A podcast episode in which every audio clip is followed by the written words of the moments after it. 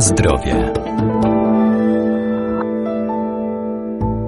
Etykiety na opakowaniach to dla nas cenne źródło informacji. Warto je czytać, by mieć świadomość tego, co spożywamy. W przypadku zakupu jaj także należy sprawdzać ciąg cyfr na skorupce. One podpowiedzą nam, z jakiego chowu kur pochodzą, czy też z którego kraju.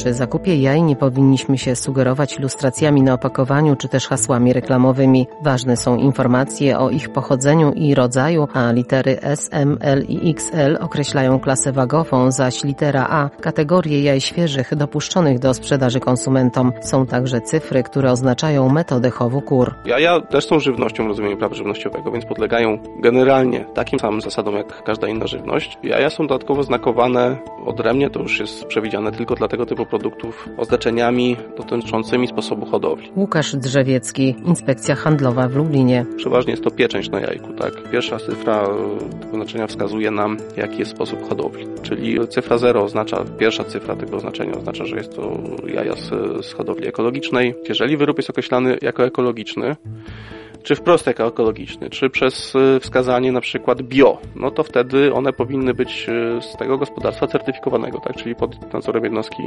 akredytującej powinny mieć być oznaczone tym logo. Użycie słowa bio w nazwie ono nie może, nie może zaistnieć, jeżeli tutaj to nie jest hodowli ekologicznej. Taki producent musi spełnić szereg wymogów. Tak jak rozumiemy słowo ekologiczne, tak? czyli nawozy sztuczne nie powinny być stosowane, pestycydy, tak? To dotyczy też hodowli zwierząt, no bo te zwierzęta są też czymś karmione, tak? Więc te pasze też muszą być ekologiczne, jeżeli mówimy o hodowli ekologicznej, czy to zwierząt na ubój, czy na przykład jaj. Jedynka oznacza jaja z wolnego wybiegu, dwójka z chowu ściółkowego i trójka z chowu klatkowego. Dalszy ciąg tych cyfr to już określa konkretnego producenta i kraj, tak, tam też są literki, które oznaczają w jakim kraju to jajko zostało zniesione. Niezależnie od tego, że jest na jajku kod producenta, to powinno być też oznaczenie na opakowaniu, kto jest producentem tych jaj. No składu tutaj jako takiego nie będziemy mieli, no bo wiadomo, że jajko, jajko to jajko, tak, więc nie będziemy wyróżniać dokładnego składu, składu jajka. Natomiast wartość odżywcza też powinna być jakaś tutaj na opakowaniu zbiorczym określona.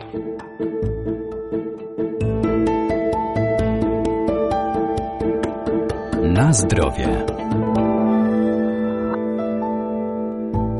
Warto też zwracać uwagę na datę minimalnej trwałości jaj, która nie może przekraczać okresu czterech tygodni od dnia ich zniesienia. Daty ważności muszą się znaleźć także na opakowaniach innych produktów żywnościowych. Oprócz oznaczenia z wykazem składników, towar żywnościowy powinien być też oznaczony gramaturą. Tutaj oczywiście, jeżeli chodzi o towary paczkowane, jak również terminem przydatności do spożycia lub terminem minimalnej trwałości. Te produkty, które są mniej trwałe mikrobiologicznie, one powinny być oznaczone terminem przydatności do spożycia spożycia, czyli jasne wskazanie dnia, do kiedy należy spożyć do. Tak powinien być ten produkt oznaczony.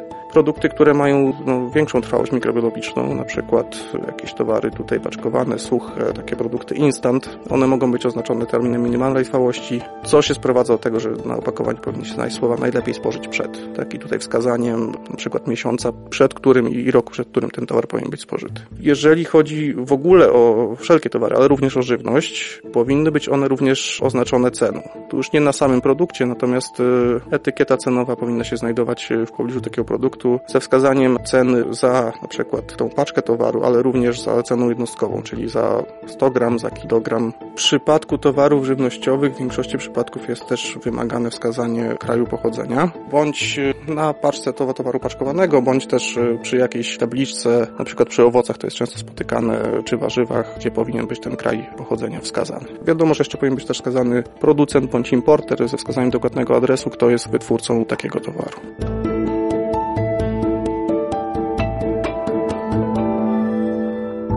A wszelkie nieprawidłowości co do jakości produktu lub jego oznakowania możemy zgłosić do Inspekcji Handlowej albo też do Inspekcji Jakości Handlowej Artykułów Rolno-Spożywczych i do Państwowej Inspekcji Sanitarnej.